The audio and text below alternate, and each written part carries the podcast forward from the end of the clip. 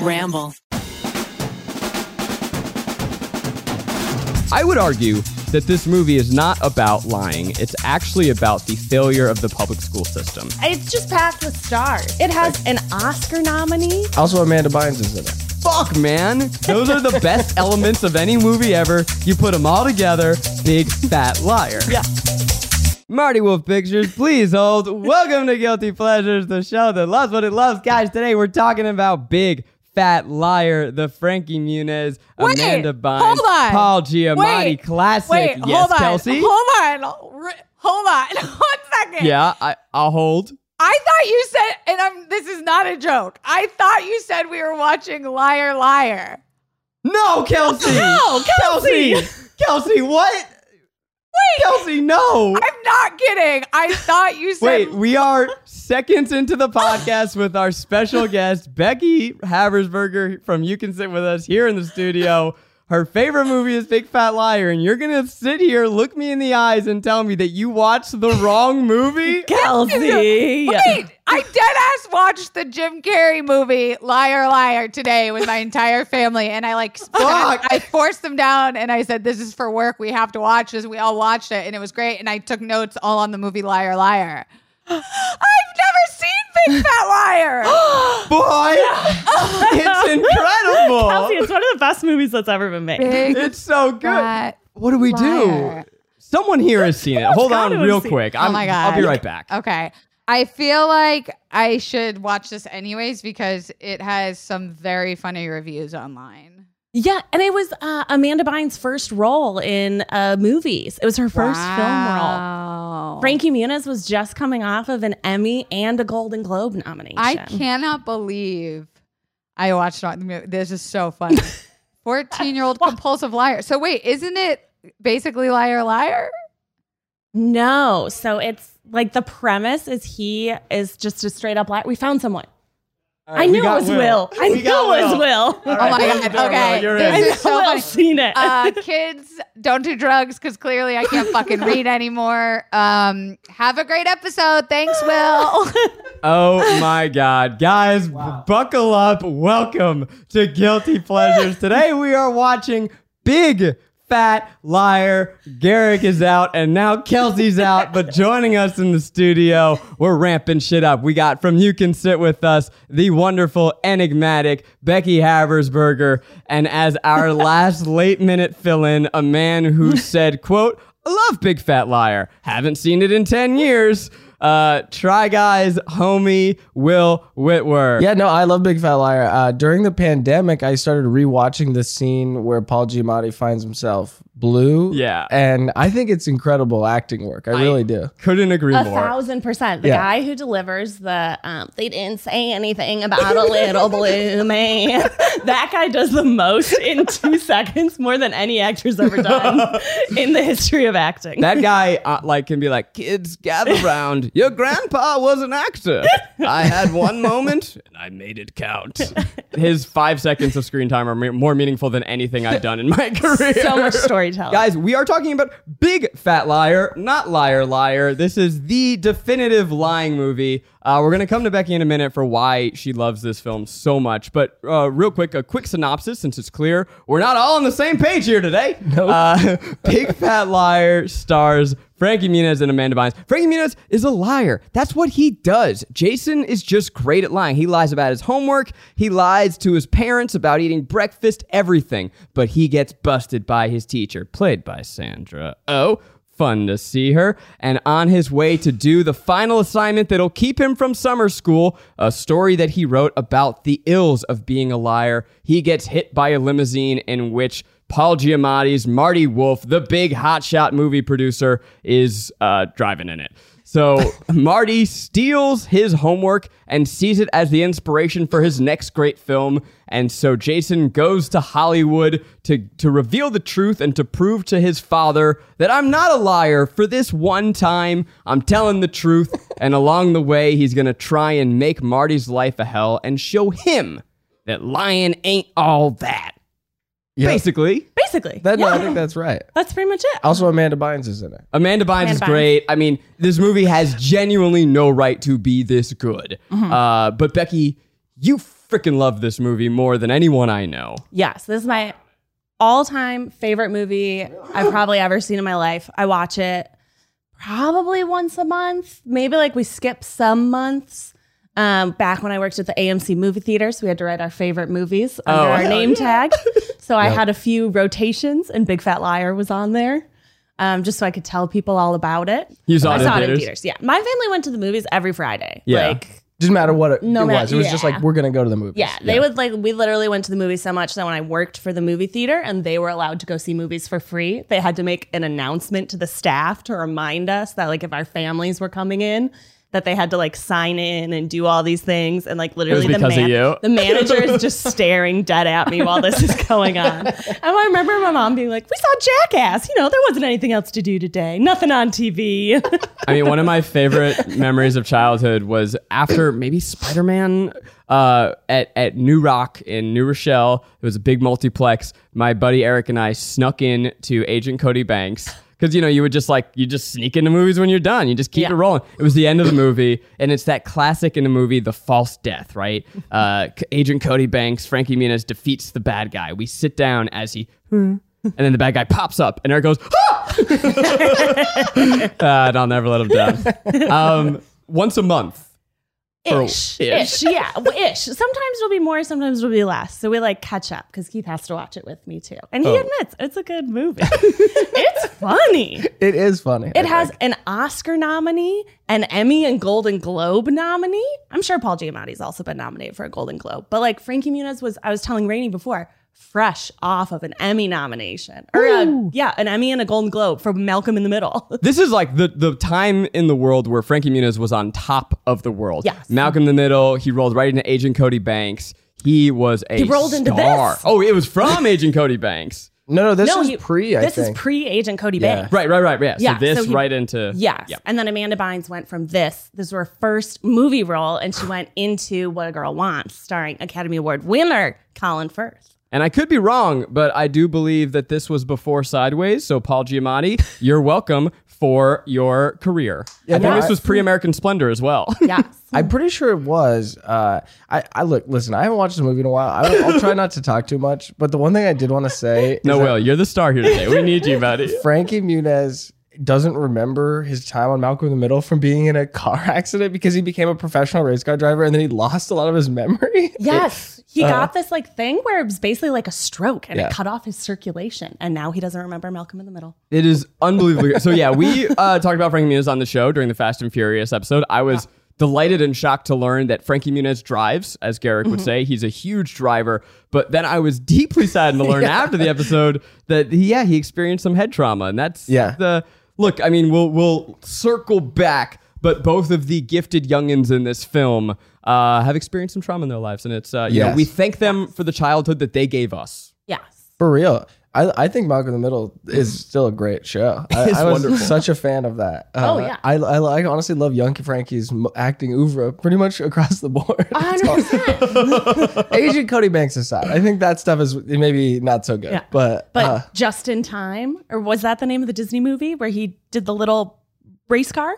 Oh shit! He was like, I have not seen that. I think he was in a wheelchair. No, was based I on feel a like true I have part of my memory like erased. I'm like, yeah, it's re- I, what you're saying sounds real. He was but in it's a so- like soapbox derby or a, a race car, Yeah. right? I, I honestly cannot pull that. I feel like that would be right in my wheelhouse, though. I watch Malcolm in the Middle reruns every day. Uh, so, Oh, Every so day? yeah, basically, because it was The Simpsons, Malcolm in the Middle, Seinfeld. oh, oh, I thought you meant Uh, now. I thought it currently as well. no, no. you kind of are. You got a little Frankie Muniz vibe. Yes, honestly, I definitely do. Oh yeah. yeah. Uh, just not uh, not as successful, I guess. well, who who not many of us are. Oh well, what's Frankie Muniz doing now, Will? Racing ask, cars. ask yourself that. And you're here on this podcast. You're right. Absolutely, you're right. I mean, while we're talking about Frankie, let's let's start there as one of the pleasures because he is an absolute delight, and his character Yeah. to me is just such wish fulfillment for who I wish I was as a kid. 100. percent Oh yeah, and the adults are against him. Like the whole movie is just adults like being rude to this kid. Like he has to lie to survive. Like Sandra O oh makes his assignment worth a third of his grade and it's just a thousand word story on anything? He is 14. There's no world in which a 14 year old should have one assignment being the, the majority of their grade. Yeah. And his parents like won't drive him to uh, the community college to drop off the paper, but they're able to like go to the community college when he doesn't have it. Like it's they're against him. Yeah, and and he always has the right thing to say. Like even the first scene against the bully, he is like he's just he's a fast talker. He's wittier than everyone else. He's smarter. He's got all the plans.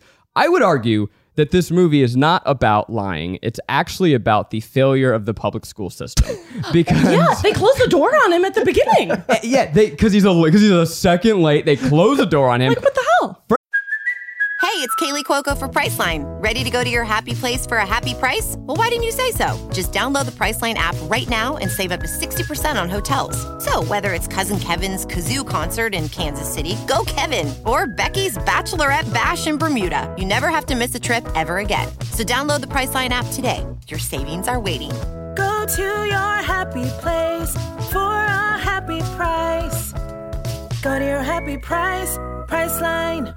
Becky is a gifted Yep. storyteller. This is a, this is a movie about how we're failing the gifted children uh, in, our, in Absolutely. our school system. You got to Yeah. adapt to the way that he needs to learn. He's Yeah. telling you're telling me that this kid spontaneously comes in and makes up this beautiful moving tale about a meatball nearly killing his father. And you're not going to reward this kid with extra attention? You're going to threaten to hold him back? When was this movie made and released? 2002, baby. Okay, I was wondering if it was pre or post 9 11. Post 9/11. See, I have a big thing about judging art between, like, you know, because 9 11 changed this country in many dark ways. Yeah. And I so- didn't expect this to uh, go here. Uh, I really like, like, for example, true. the song Mambo number uh-huh. five. Yes. Right? yes. Most pre 9 11 song in the world. In Will, 1999. I Yeah. cannot believe you're saying this because I, for the longest time in my life, have cited pre 9/11 R&B as my favorite music genre. Yeah. and it is admittedly the darkest and most fucked up joke that I have. but it was a more innocent time of music. The I've never late found. 90s were so innocent, Uh-huh. you know? and then the world changed. The world changed. And I bet that happened while they were making it. So I would imagine that this was a pre 9 11 production, Yes. a post 9 11 Release. release. Therefore, while it is post it's 9 still 11, essentially a pre 9 11 text. pre Yeah. 9/11 sensibilities. Yeah. Much like many much of the music of Fat Joe you think of as pre 9/11 R&B, even though it actually came out in 2002 2003, it was cooking for a while. Yeah, 100%. It's not just about what year it came out. This feels because it's sort of the story of a guy who, you know, like he's cool because the school, the, the institutions aren't su- succeeding for him, but he's cooler than them. It's an essentially American story, right? Like a, a, a child who's gifted and who does it through his own individuality, you uh-huh. know? He's a uh, creative storyteller. Yeah. Is he? Yeah. Uh-huh. I mean, what are some of the things that you love about this movie, Becky? Oh, yeah. Uh, it's just packed with stars. It's ba- it's like a hit. It's a hit maker. You mentioned the bully. It's Taran Killam. Taran- from yeah. Yeah. Saturday Night Live and Hamilton. I saw him play the king in Hamilton. I forgot that he was in this movie, and I'm like, oh my God, look at you. Yeah, you had like a young Sandra Oh playing a teacher, which was like a big thing in her career. She was like always cast as like a teacher or principal. Paul Giamatti is like one of the funniest like comedic actors. One of the great all American time. actors. Yeah, We will like- give a full f- 20 minutes of discussion to Paul Giamatti. Yeah, and the main reason I watched it because at the time I was twelve. Any twelve-year-old girl in two thousand and two wanted to be Amanda Bynes. 100%. like the dream was to be Amanda Bynes. And I saw she was in the movie and I was like, I need to watch this a thousand times and study her movements so I too can be like Amanda Bynes. Is there has there been a single actress with the comedic chops as a child as Amanda Bynes since Amanda Bynes? Like maybe you could say Raven-Symoné had it a touch of it, but Amanda was a fucking powerhouse as a child. Yeah. It was unbelievable. And I didn't even have cable. Like I only watched like all that with my grandparents' house sometimes. But I still remember being like, "Wow, this like watching the sketches. Like there's the popcorn pants sketch. You know what I'm talking about? Where the, you wear pa- like it makes popcorn in your pants. It's so funny. Yeah, and the Amanda show, even Yeah. after that, like Moody's Point that she did on that show was, was so, good. fucking funny. I mean, when she was uh, uh, on all that as the youngest cast member, like baby Amanda, and she would do, "Dear Amanda, that's me." Like me as a child, Yeah. fucking shitting my pants laughing. Yeah. Couldn't like I, you said every twelve year old girl wanted to be her. I was a little boy. I wanted to be her. Yeah. She was an icon. She was everything I wanted to be in a performer. I just couldn't believe how wonderful she was. Yeah, I would Yeah. say her only like comparison, like comparable child actor would have been, and I don't even remember her last name, but Mary Beth from All- All That, Ooh. which is like kind of dark to look back on because you're like, well, I can look at them and see why one uh, made it in Sure. early 2000s Hollywood and one didn't. Like Yeah. it was very like telling of the time that we were in. But that Mary Beth chick was She was amazing. so funny on like Figure It Out and all that. Yeah. I keep wanting to say she's all that. We're like getting now into like Nickelodeon lore, Yeah. but to be on Figure It Out was my absolute dream in life. I had this such a intense, detailed fantasy of going on for a talent that I did not possess, winning. Summer Sanders is like, wow, you're amazing. Do you want to get married? And I'm like, yes, Summer Sanders, let's do this. And then the producers are like, you're so funny. Even though we normally have uh, Nickelodeon stars as our panel, we're putting you in, kid. And I just like me and Danny Tamberelli and that fucking Kevin guy who was way too old to be there. Yeah. We're all hanging out. Mary Beth is there. I'm married to Summer Sanders. Life is good. Kevin's too old to be there, but a 12 year old's going to marry uh, Summer Sanders. There's a little bit of flexibility in this uh, fantasy. the yeah. age gating. Yeah, I, I do feel like um, there's something about all of the, Frankie and Amanda as ch- child performers that they they just represented an ideal that then when they kind of turned, not Frankie didn't turn all the way, Right. Uh, he had some bad politics, but we're not going to get into that. The- No. a little bit. Uh, Frankie, no. yeah, yeah. I mean, he's a rich guy who races cars, so I mean, what are you gonna do? but, uh, but Amanda Bynes' like turn and all the scandals that en- enveloped her, I think were sad because it ties to our own like childhood nostalgia and Yeah. memory of like how like really vibrant she was when she was young. And but she's like the co-lead in this movie. Like she does not get to deliver all the jokes, you know? Sure. Uh, like it's Frankie Muniz's movie, and then she's the number two on the call sheet. I would argue it's Paul Giamatti's movie. Yeah, I think if you if you watch the film, I think he has the most screen time. Yeah, I mean, she she makes the most of her screen time in this film. She doesn't have the best moments, but th- some of the moments that are still in my heart, like Marty Wolf Pictures, please hold. Oh my god! Yeah. Or the I want him to cry like a baby. Wah, wah, wah. like just so intense, so good, so fast. And you know what? Here's a, a very minor but an important pleasure of mine is I stand a platonic friendship. You know, it's very rare in these childhood movies Yeah. to have a man and a boy and a girl best friend, and it don't turn weird and sexual at any Yeah. point. They're just homies. That's a really good point. I, I I I think I've always had you know close female friends, and like there are so many movies where they just sort of reflexively are like now kiss, and this movie doesn't do that. I, maybe because they're too young, but uh, it, it could have still gone that direction. They could have ended like holding hands, but no, they're just buddies, and they're trying to like pull pranks. Yeah, it's so they're cool. just hanging out. It's like the end of the Lizzie McGuire movie. That was my big gripe. Is like, why Gordo need a little kiss? I get that he's a bro, but they're just friends. And this, like, They're not just friends. You clearly didn't watch this before. the I TV did- show, all they talked about was how much Gordo likes Lizzie I the know, time. but, like, come fake on. fan. I- fake fan. I'm- I am we a were waiting fan. for that. I wasn't. We were waiting I mean, for like, the I smoochy was, but I'm mad that it had to be because you know Lizzie wasn't feeling it. You think Lizzie was feeling it? She Wow. was into it. this is She a was into it? She was controversy. into it. But she wanted that Paolo. The Italian. Um, yeah, Paolo was too old. Paolo was a grown man. um, that Marty Wolf picture scene is actually one of my all-time favorite scenes in the movie because of what it All time uh, favorite scenes in the movie. in the movie. Yeah. also, favorite scene in the movie. I have a few favorite scenes, but that's one of them. Right before that, when um, Amanda Bynes has to tell Astrid Barker, who loves dogs, Barker, that her car is parked on a dog, and she's like, "Yes, ma'am, in the tail region." And the woman on the phone is like, "My car is parked," and she's like about to vomit. and it's just the most like ridiculous child lie to say that you parked your car on a dog's tail.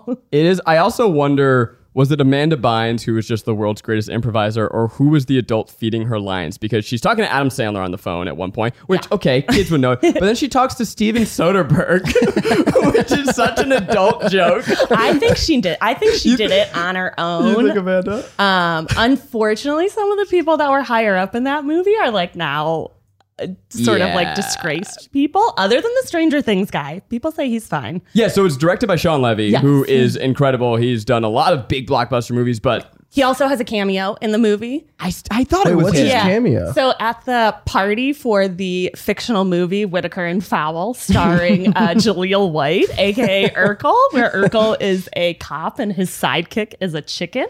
Right. Um, everybody is talking about how bad the movie was, and they have like um, the guy from Saved by the Bell. They have uh, Screech. Yeah. Um, who else is there? Kenan Thompson is Kenan there. Thompson has a Yeah. quick cameo. And then Stephen Levy's like, uh, worst move, like worst movie in history. But he just like screams it in the middle of Oh, the room. that's so fun. From what I can tell, Shawn Levy seems to be a dope dude. Yeah. Uh, produced and directed Stranger Things. Uh, we will just acknowledge that Dan Schneider wrote the film. He is a uh, un, um, what is it? Um, he is an unconfirmed but a purported creep. So we're just gonna go ahead and say we're gonna leave it at that. You made a good movie. We don't support you as a person. Moving right along. Scooting along. scooting along.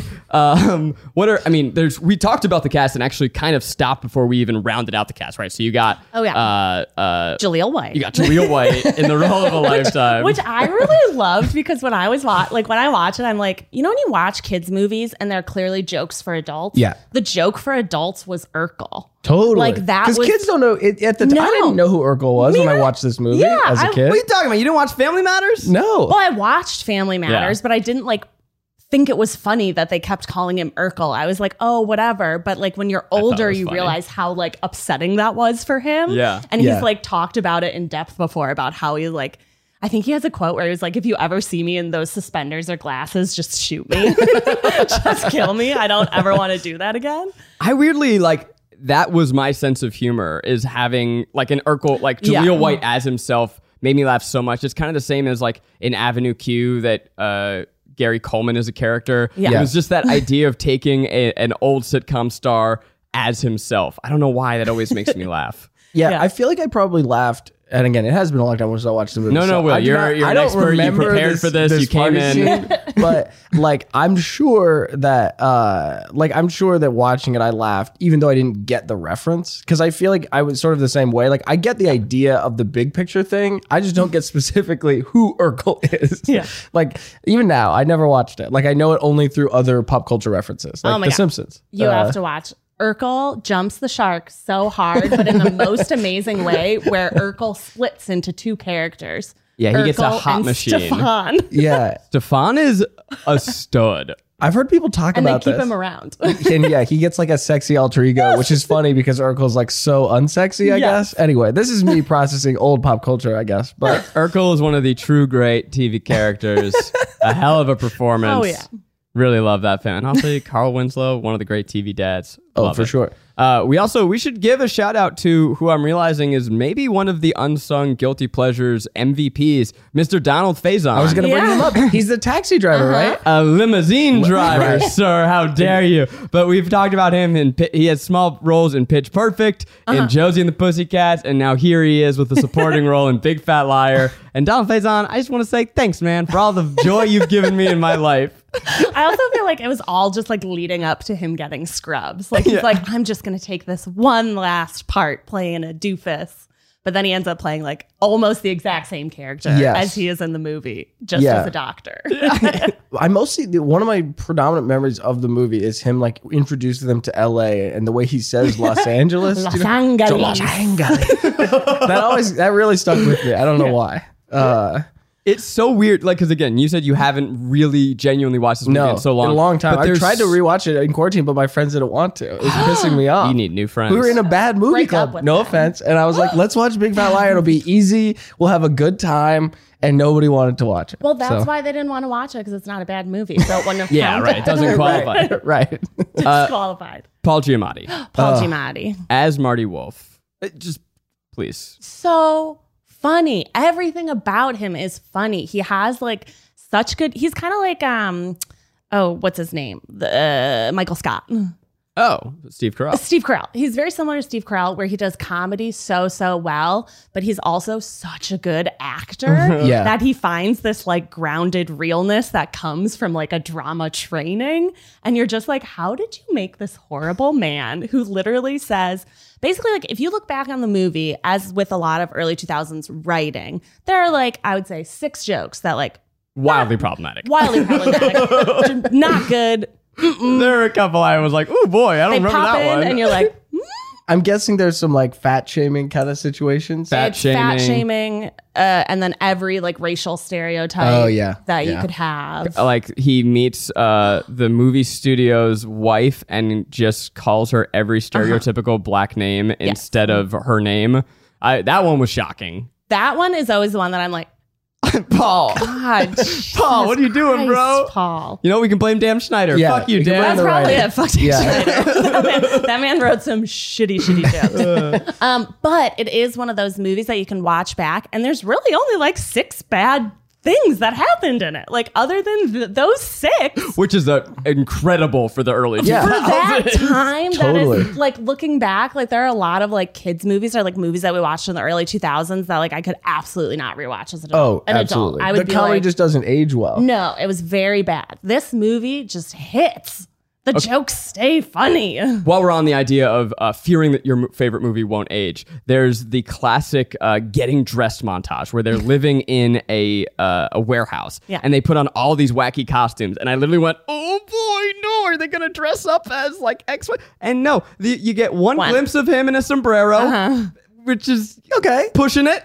But other than that, they kept it safe, and Yeah. I was like, "Thank God, guys! Yeah. Thank God," because it it could have gotten real dicey real quick there. Yeah. That said, I would argue Paul Giamatti like ties this movie together. Yeah, so back But the to whole Paul. thing doesn't Oh, yeah. work without because he is a Juilliard trained Yale actor who's done a lot of serious acting. He won an Emmy for playing John Adams. He's done everything under the sun. Oscar nominee. Uh, yeah, he's but this is pre Sideways. He's not as famous. He's more of a ca- character actor, and he like brings real pathos to this like really like poorly constructed comedy character. Yeah. uh, I genuinely, if you are out there and you somehow have not ever seen this movie, if maybe you have a fuzzy memory from it from childhood, Paul Giamatti gives one definitively one of the true great villain performances Yeah. of all time. I said it. Hannibal Lecter, Paul, Marty Wolf, Darth Vader. Like that is the fucking trio. Like he is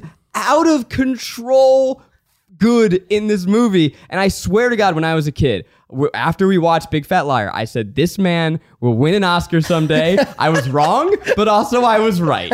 He is so He's still good. incredible. He's still good. He can Zach. He's still an actor. He's He's still got time. He's still got time. I just He's mean he hasn't won an. Oscar yet. Yeah, Yeah, yeah, yeah, yeah. He's cl- close. He's- close but he's close. gotten there. Yeah. Yeah. But like, fuck, man.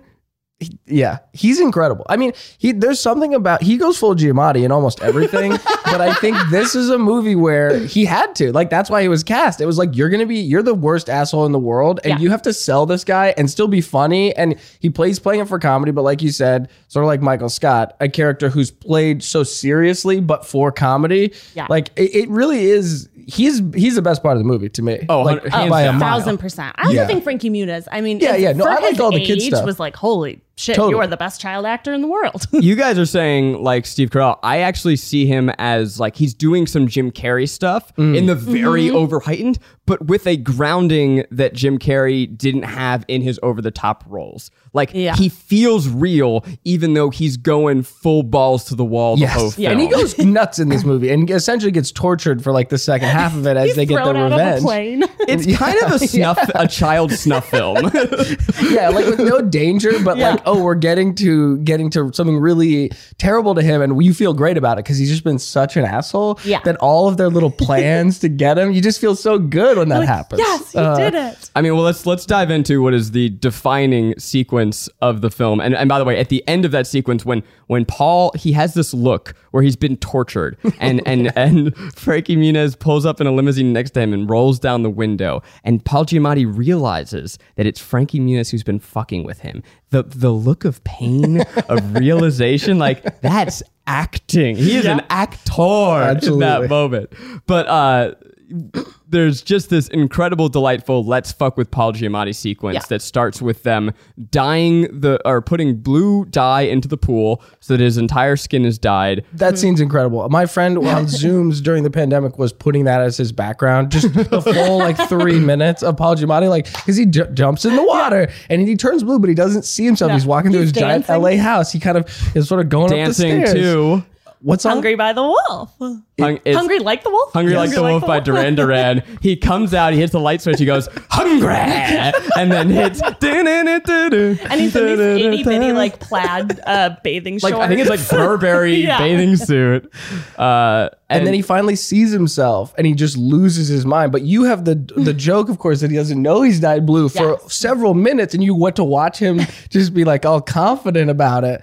And then the, the rest of the sequence, I don't remember at all. I mostly remember him getting dyed blue. But Don't that you worry, stuff, Will. Would- you- Becky's got you. Okay, good. Something about jumping. There's a so he's falling died- sequence. Yeah, so that's well, that's the very end Oh, okay, sequence. okay. This is like the first kind of like fucking with him is they dye him blue, and he only realizes when he gets in the shower, and then he's doing his shampoo, and he puts it on his eyebrows and his weird little goatee, and it's orange, and that's like when he finally sees himself.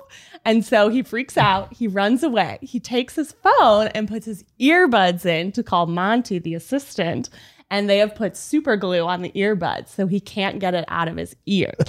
They also He almost crashes while driving his car because he is trying to pull an earpiece out. Yeah, and he drives by this grandma where she's like, he's like, watch where you're going, blue boy. And you're like, why is this scene here? And then she comes back later and you're like, A feisty grandmother. okay, grandma. Yeah. And then they give him the wrong address to go to a meeting with the head of the studio. They give him this child's birthday party where also one of the best child actors is, is this. He opens up the door and the little kid just looks at him goes, they're like, "Th- that's the clown or something. And he goes, let's hurt him. and they all just run. And for the next Beat like the fuck minute, out of Paul beat him And he jumps off of this banister to tackle him. Hey, clown! and he just does the no. I love this alt reality where it is a given that the clown's job is to have the ever living shit kicked out of It's him. It's so funny. I, I that's really sparking memories for me because yeah, I remember that. I remember that Yeah. scene. It's so funny. The kids jumping on him for basically no reason, but it's all like in the logic of the movie. It's like you've seen how awful this guy is. Oh, Yeah. You've seen it. Oh yeah. and you don't even really he's just like unctuous and and sort of awful in a way that we could all sort of relate to like he's a caricature but like that guy is a guy you know Oh yeah. and then so watching him get dragged through the mud and beaten up by children is like very fun. yeah. Shout out to uh, Will for using the word unctuous in the know. comment. I love it. Hey It's a good word. yeah i like it It's one of those words that means what it sounds like too, which I always Mm-hmm. it's love. sort of onomatopoeic yeah. yeah. Oh. Will Whitworth. i was an Oh, english i was an english major i like words Hell yeah. Uh, Becky and I were talking right before the podcast. Actually, we were texting about this. Uh, so while he's in the party, uh, they, I would argue they go a little too far. They fuck with his car by like ripping out the wiring, and you're just like, he's gonna die. So they- yeah they pull the brakes basically they, well, they, They, pull like the bra- rearrange them. the brakes like when he goes when he hits the brake Yeah. the horn goes off but when he does his, Right. his blinker signal the windshield wiper he very well could have died Yeah. Yeah. he probably should have died a this is horror a children's movie right Yeah, it's a kids movie. You can't. It's like Home Alone. They should have died a hundred Yes. times in that. Movie. In Home Alone, you, you one hit in the head, you could they could have gotten CTE from the like Home Alone 100%. sequence, right? Yes. like like it's not safe. It's a movie. Yeah, you know? yeah, it was fully fake. I mean, at one point in this movie, like the bigger sequence of them fucking with him is when they have all the adults in on it, and they literally is the climax. This is Okay, the yeah. climax. Yeah. they literally have a stunt helicopter man fake lose control of a plane while another man hides behind a curtain in the plane, and then Marty and the stunt guy jump out of the plane with one parachute. Wow. Uh, yeah, that's right. Because uh, I told I forgot about all this. It's it's all like, and there's like a, a thing he jumps onto. There's like a bouncy thing. that's the very That's very the end very, Okay. very end. Which yeah. oh, so so what at the very very end they bust Marty they have secret cameras uh, and then uh, Jason jumps off the building while his entire family is watching but it's a stunt that we saw at the beginning of the movie where there's a giant uh, floaty or inflatable pad at the bottom. When I tell you that I wanted to do that stunt so so bad not even as a kid like as an adult watching it back like man that'd be so dope. Like can we just make try guys jump off buildings and Yeah. just do that stunt? I also feel like that whole um like they're at the Universal a lot. Yeah. So like everything you see there, you're like, I've been on the Universal tour. I I've seen that water come rushing down. I I know this. And it's such a brilliant. I, I think this movie has three elements that really make it just like hit, hit, hit. And it's the wish fulfillment of the precocious kid, Yeah. which mm-hmm. always works. It's like, wow, this this kid is smarter than every adult in the room. Okay, so that's one. As a kid, you watch that. Two, Hollywood wish fulfillment. They're literally the entire movie running around the the Universal Studios backlot. They're hanging out with the DeLorean and a T Rex and ET, and they're living there, and and they are on the Universal Studios tour, making that part of their thing. And then three. It's a heist. I fuck with a heist hard. Like literally, you put those three together, it's a perfect movie. That those are the best elements of any movie ever. You put them all together. Big fat liar. Yeah, there were also big stunts. You know, we Yeah. had we had the helicopter. We had uh, but a lot of practical stunts too. Like Paul Giamatti. I don't actually know if Paul Giamatti did this stunt himself, but jumping out of Jaleel White's moving car, you were just like,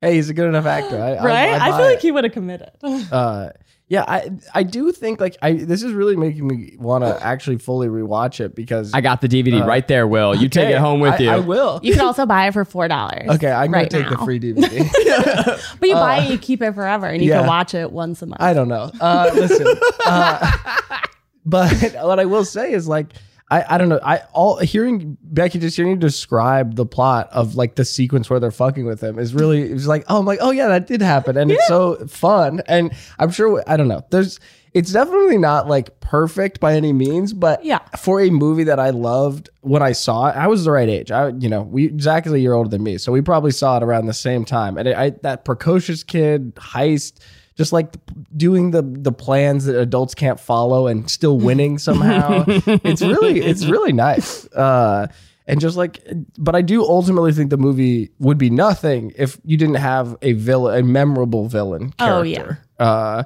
and I think that there are lots of kids movies who the villain is kind of forgettable. And this could have been Mm-hmm. a forgettable, like just asshole guy, but they got Paul Giamatti to do it. so it's not. He's he brings real anger and he just has rage. Uh, he also has love, you know, for Mr. Funny Bones, his little monkey.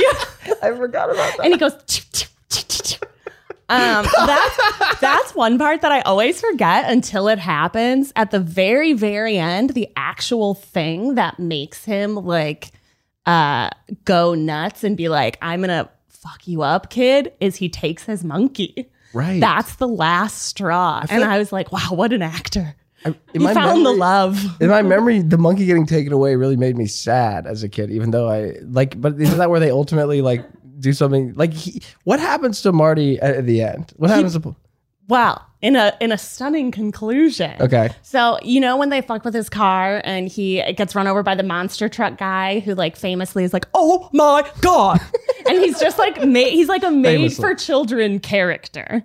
Um, he and then runs which over then his immediately car. follows by little blue. They told me about a little blue car. They didn't say anything about a a little blue man. so classic moment. classic? yes. Um, so the very end of the movie is Marty is actually a clown now. Because That's he's the been only job he disgraced can from have. Hollywood. Which let me go ahead and tell you that if you are a hit movie producer and have not successfully invested in a way that your compound interest has let you float for a couple years Yeah. to not be a clown, you done fucked up big time, buddy. A Yeah. really good point. He absolutely was a bad investor, and I Yeah. think that's ultimately what the movie wants to say. Yeah, like, you need to be careful with where your money be careful goes. with your money. Yeah. And, well, again, p- potentially you could extract that as a uh, extrapolate that as a failing of public school system, right? It's not preparing us for the real world. True. You need to spend your money and invest it intelligently. Yes. Um, but he's a clown and he goes into a house and it's the house of the monster truck driver and there's a little boy monster truck driver dressed the exact same way in this like wrestling leotard and then they just beat the shit out of him. I guess the like real penultimate moment is that when he runs out it's right before they decide to do all of these like the really big heist with like the helicopter and the jumping off the building like the big moral moment for him is uh, Amanda Bynes is saying like, no, you're Jason. You have to, you know, you have to be able to have one more thing in your back pocket, one more prank. And he goes, I, I do. I have one more phase. And he picks up the phone. He calls his dad, and he's like, I haven't been truthful with you about where I've been the last few days. Uh, I need to tell you something. Which is a really great, like stripping, you know, Yeah. the classic Joseph Campbell hero's hero's journey. Okay, you have the moment where the character's at the lowest, and you strip away his power so that he may enter uh, reemerge as the victorious hero, and that is like genuinely him stripping away his identity. He is taking away his his liardom Yeah. and it's really effective. it's really, I mean, you talk about like like there is heart at the core of this movie. For the sure. re- relationship between Frankie and his father, uh, and his non-existent mother, who is literally just a prop of a human. So I was when I was done watching the movie today, I was like, Keith, I don't think that mom said one word. I don't think she said one word. And he goes, No, no, no. I remember she said something at the beginning. So I rewound and found out her, I think, only line that I could find was um, it's when Sandra O is telling them that he has to do summer school and he's like, No, I wrote the paper. He's like, believe me. And she's like, I don't see how we're gonna be able to do that, Jason.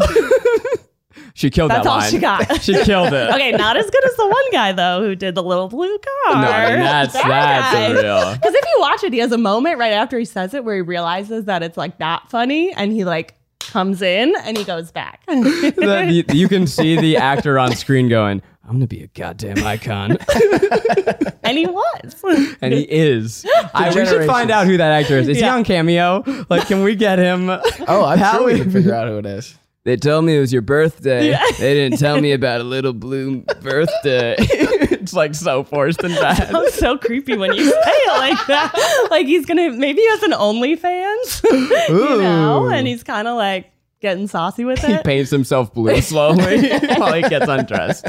hey man, whatever you gotta do for a buck. But I do think what you're saying, Zach, about like uh, the, if the moral uh, is like if he keeps lying, he'll just be like this unscrupulous movie producer is like uh, totally baked into it. It's like unscrupulous. it- it's it's like uh, there's a lot of synonyms for bad. Uh, you know, a lot of different words to describe how people are bad.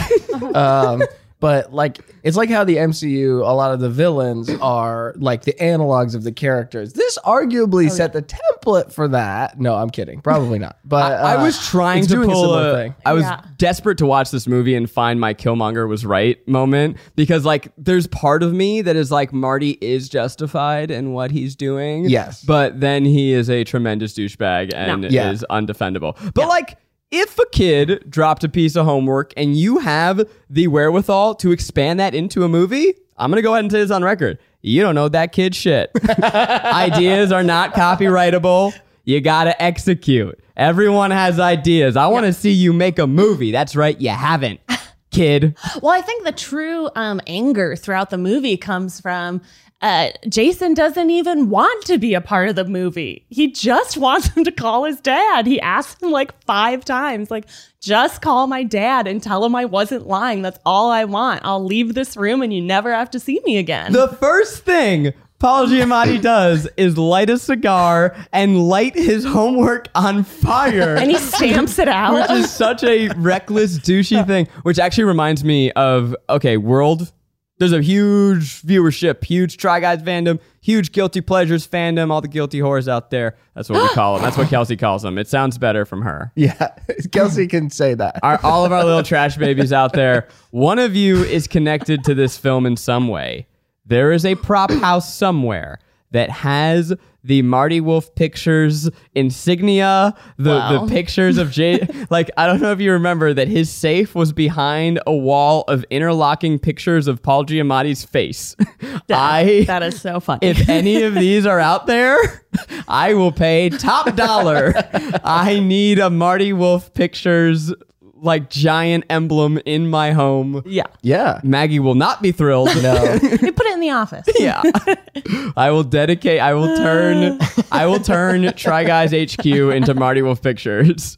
And if we ever get a receptionist, they will be forced to say Marty Wolf Pictures, please hold when the they time. answer the phone. Just making people play into inside jokes for important business calls. Yeah, no, I love it. I think that would be great. Fully Uh, support. I would. I would really, really like that. This movie uh, woefully misunderstands how movies are made. Oh, absolutely. like the fact that Yeah. that they think that a four page, like a, what was it, a one thousand word, Thousand word.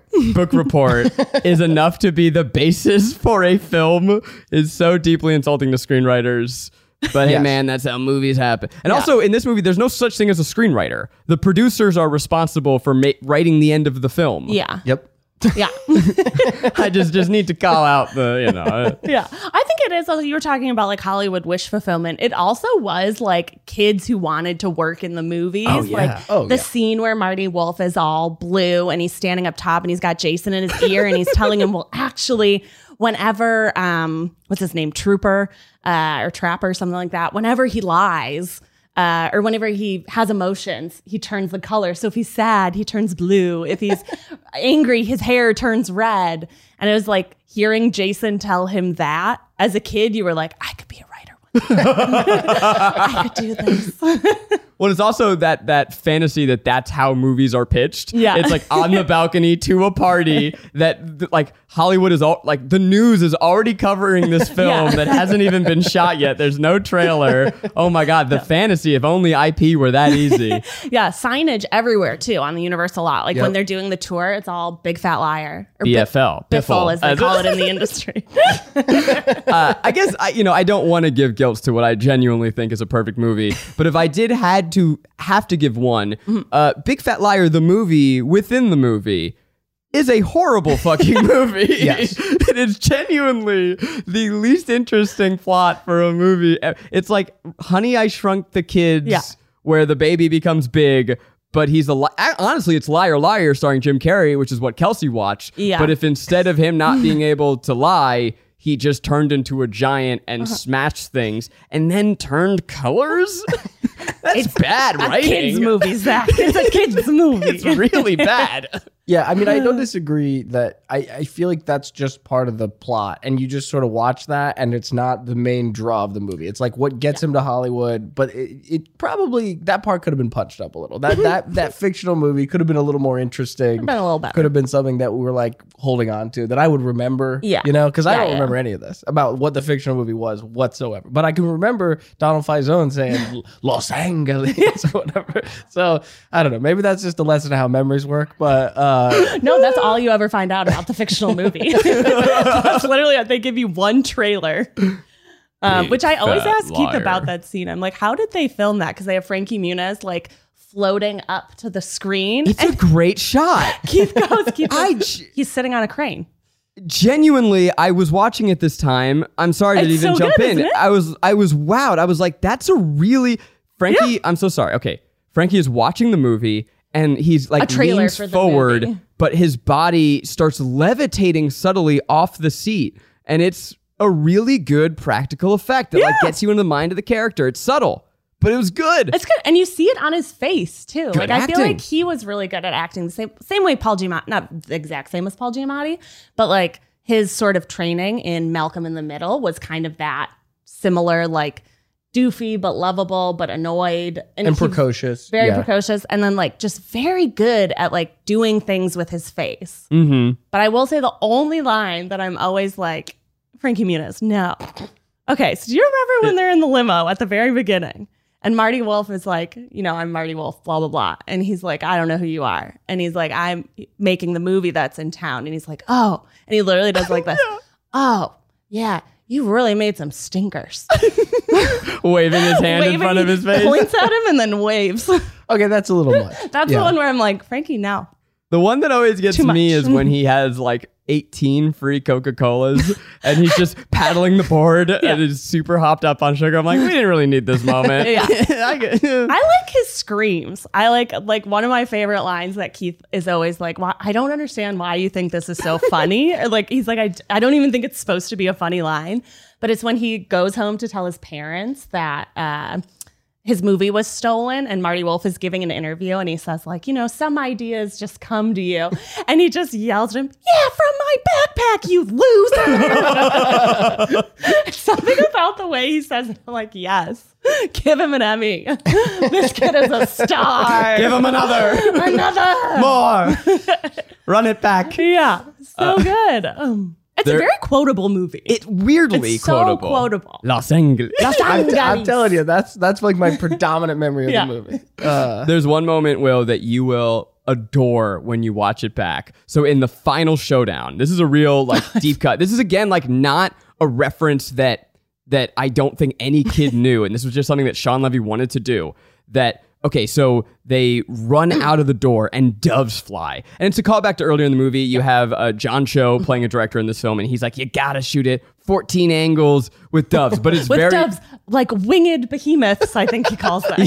That's funny. But it's a very funny. direct John Woo reference. John Yeah. Woo, Yeah. incredible film director, directed Mission Impossible 2, a ton of incredible uh, uh, action films before coming to America. Face Off, Uh. Face Off, uh, The Killer, which is my favorite. And they have a direct killer reference in this film where they both dive for the monkey and they land upside down from each other with both of their hands on the monkey. And if you've ever seen The Killer, which I'm getting blank stares here, uh, it's an incredible action film that always has these moments where they it's kind of like one of the great homoerotic action movies, but instead of dicks, they have guns. So they're always just pointing guns at each other at the same time. It's the exact same shot. In Big Fat Liar, you have anyway. It just blew my That's mind. awesome, It's actually. really fun. That's also where you get the. We were talking about that line earlier. The Kastang Oh my god! from please, John please, Cho. please.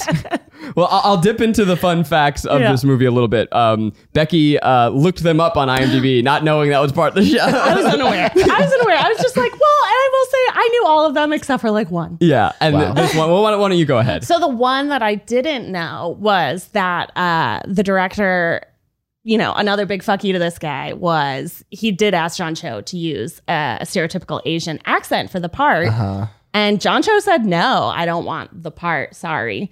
And then after some like back and forth, they were like, okay, you could you could still do it, and you can use your um, your own voice. And the reason that John Cho said he didn't want to do the stereotypical accent is because he didn't want to teach kids that it was okay to laugh at someone's accent. and I was like, Which way to fucking go, John Cho? I was like, yes, John Cho, you beautiful man. He was also like very hot in this movie. I mean, Oh, he's yeah. hot like now that he's older too. He's like daddy hot, but like when he was younger, But we talk about Marty's non PC lines. He does like some Confucius say mm-hmm. something in the beginning, but mm-hmm. so then John Cho gets the let out at the end. Confucius say, Kastank, you busted. and Kastank, you busted is such like so deeply embedded in my heart as Yeah. the ultimate you got got Yeah. bitch. Like, oh. Ooh, if I could ever genuinely pull out a Kastank on somebody and tell them they've been busted. I will die a happy man. I feel like that's not a reference everyone's gonna get, you know, but maybe that makes it more powerful. right. Uh, Another quotable line. very quotable. Let me give some other fun facts while we're here. Uh, Becky apparently knows all of these. I knew everything. I knew it all before Zach even said. So you knew that the that Jason's last name Shepard is the inverse of Marty Wolf, and it's a reference to the little boy who cried wolf. Cool. I never got that as a Just kid. like Astrid Barker, the girl who loves the dogs. Can I tell you how much of a dumb bitch I am? When I was watching this movie as an adult today, I was like, "Oh my god, Marty's like what Jason would become if he never stopped lying. They're foils." I just like totally. it's been a long time since I watched it. and this is how public education has failed. um, okay, so before uh, we have before Paul Giamatti was cast, we had a couple people who were considered for the role: Bradley Whitford, Jim Carrey, as we mentioned, Joe Pesci, who I do think maybe could have crushed it. Pesci would have been good. Willem Dafoe, Oh wow, that would have been. That's like Unhinged. Yeah, absolutely. That would have been too scary. Not too scary for kids. Oh, yeah. Too scary. That would have been an adult movie. uh, Alec Baldwin, who would have been too mean, uh, James Woods. So I mean, some good, some big actors I considered Bradley for it. Whitford too, right? Yeah, Bradley Yeah, yeah, Whitford. yeah. Yep.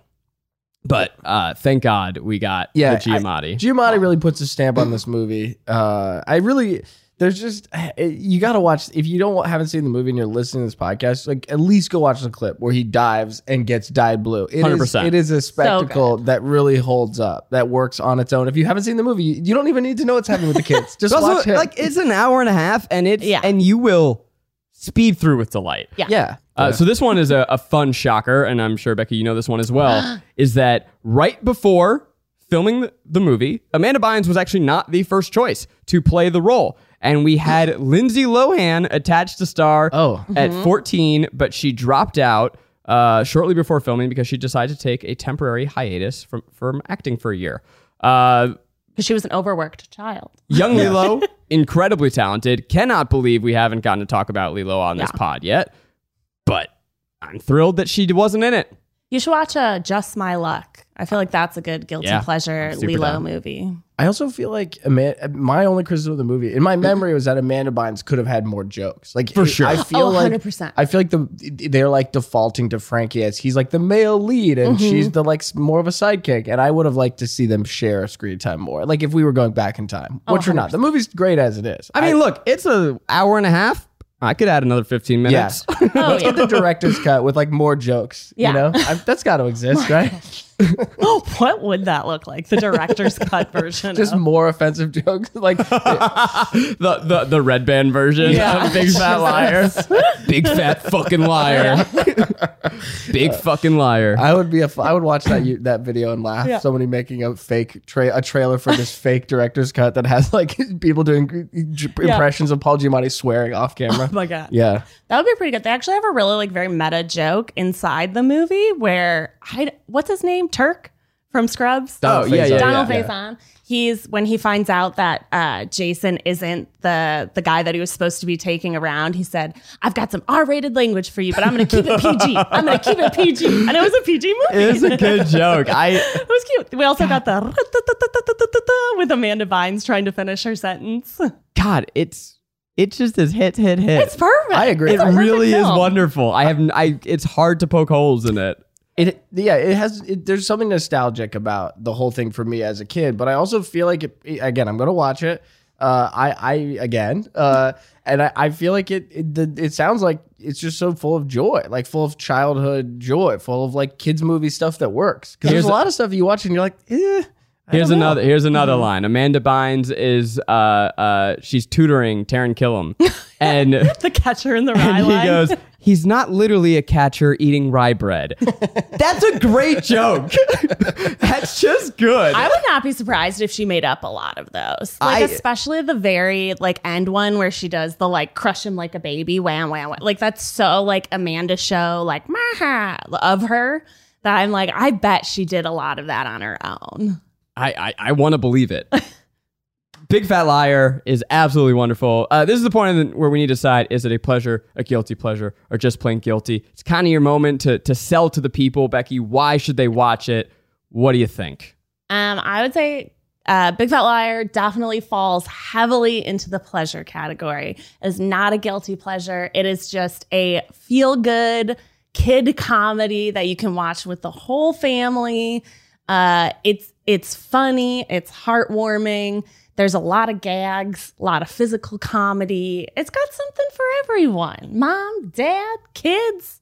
Will, as someone who got dragged into this room. As someone, uh, yeah. So I, from what I remember, I think it's really good, and uh, I look forward to watching it again uh, and and discovering if my if my childhood nostalgia holds up. Uh, to, but I honestly feel like it will because there's something about this conversation that's just like there's joy in the movie, and then it's anchored by an I think all time great actor in a like. You know, it's just not a. I don't want. I don't want to insult the movie. You know, Yeah. but I'm just saying, like, Yeah. this is not high art by any means. No. It's it's a it's entertainment product that really works, and I think Paul Giamatti is elevated above. Like he's just a great actor. He'll he brings it to everything. He's good in literally every single thing he's ever in. Uh, I'm going to take that baton and run with it. I, I also think it is a pure P crystal pleasure, uh, the highest grade of pleasure. And it is because it is a like a base movie that is just elevated by people firing at all cylinders. You have two incredible child actors Yes. at the top of their game, but you have incredible talent that hadn't yet even seen its full potential. It's like Paul Giamatti, the people behind the screen, like Shawn Levy. Look at what he went on to do. Like there is a fucking pedigree of talent in this film, and it shows. And I really genuinely believe that Paul Giamatti is like just classic, iconic in this. one of the great American actors. Yeah. Uh, Thousand percent. one of the great American actors in what is what I think one of his best roles, and like he is so like he's like borderline campy, and I I want I frankly like I want to see him do this again. yeah. Oh, 100%. and I'm glad we got to see it. Uh, Becky, anything to plug? Uh, where can people find you? Yeah, you can find me at BexMex2 on Instagram. You can find me same handle on TikTok. Uh, but I don't really do much there other than make fun of Republicans. So if that's not the content you're looking for, maybe don't follow me there. And definitely check out You Can Sit With Us. We are going to have some very exciting guests coming up and even a new additional member. Bump bump. You bump. heard Is it, it, Will? here first. it's Will. Wow. It's Will. It's, it's four ladies and me. oh man, I'm sure that would drive really well with what the show's thrown down. Uh, Will, where, where can people find you? You can find me at W Whitwer on Instagram and Twitter. And I'd also like to plug a show nobody watched that has Paul Giamatti in it. He also produced it. It's called Lodge 49. Um, it's a really great show. I can't fully explain, but he goes full Giamatti. He goes fucking to the wall. He's only in two episodes in the second season, but you got to watch the whole thing. I promise it's worth it. I love this idea All of using your plug moment to plug other people's projects. I mean, yeah, it's what you do when you don't have anything to plug of your own. Yeah, that's, pretty great. good. Um, I'm at Corn Diddy on all the things, and what have I been watching lately? uh, you know, maybe just let go, like write Paul Giamatti a piece of fan mail. Tell him you appreciate him. I'm sure he would love to Absolutely. hear it. He's a he's a nice man from all, what I can tell. Fingers crossed. Oh my god, if I ever found Oh, out if he anything got bad about canceled? Paul G, I would be so oh, I sad. would be devastated. I don't think he has a Twitter. I think, it, you I don't know, think he I has- don't think he has a Twitter. if he has a Twitter, he doesn't run it. no. It's Yeah, like no, his, I- his he's niece not is like, online. you Yeah. gotta do it. Come on, Uncle Paul. you gotta do it. You got to connect with the big fat liar fans out there. At real Paul Giamatti. anyway, till next time. Oh my god!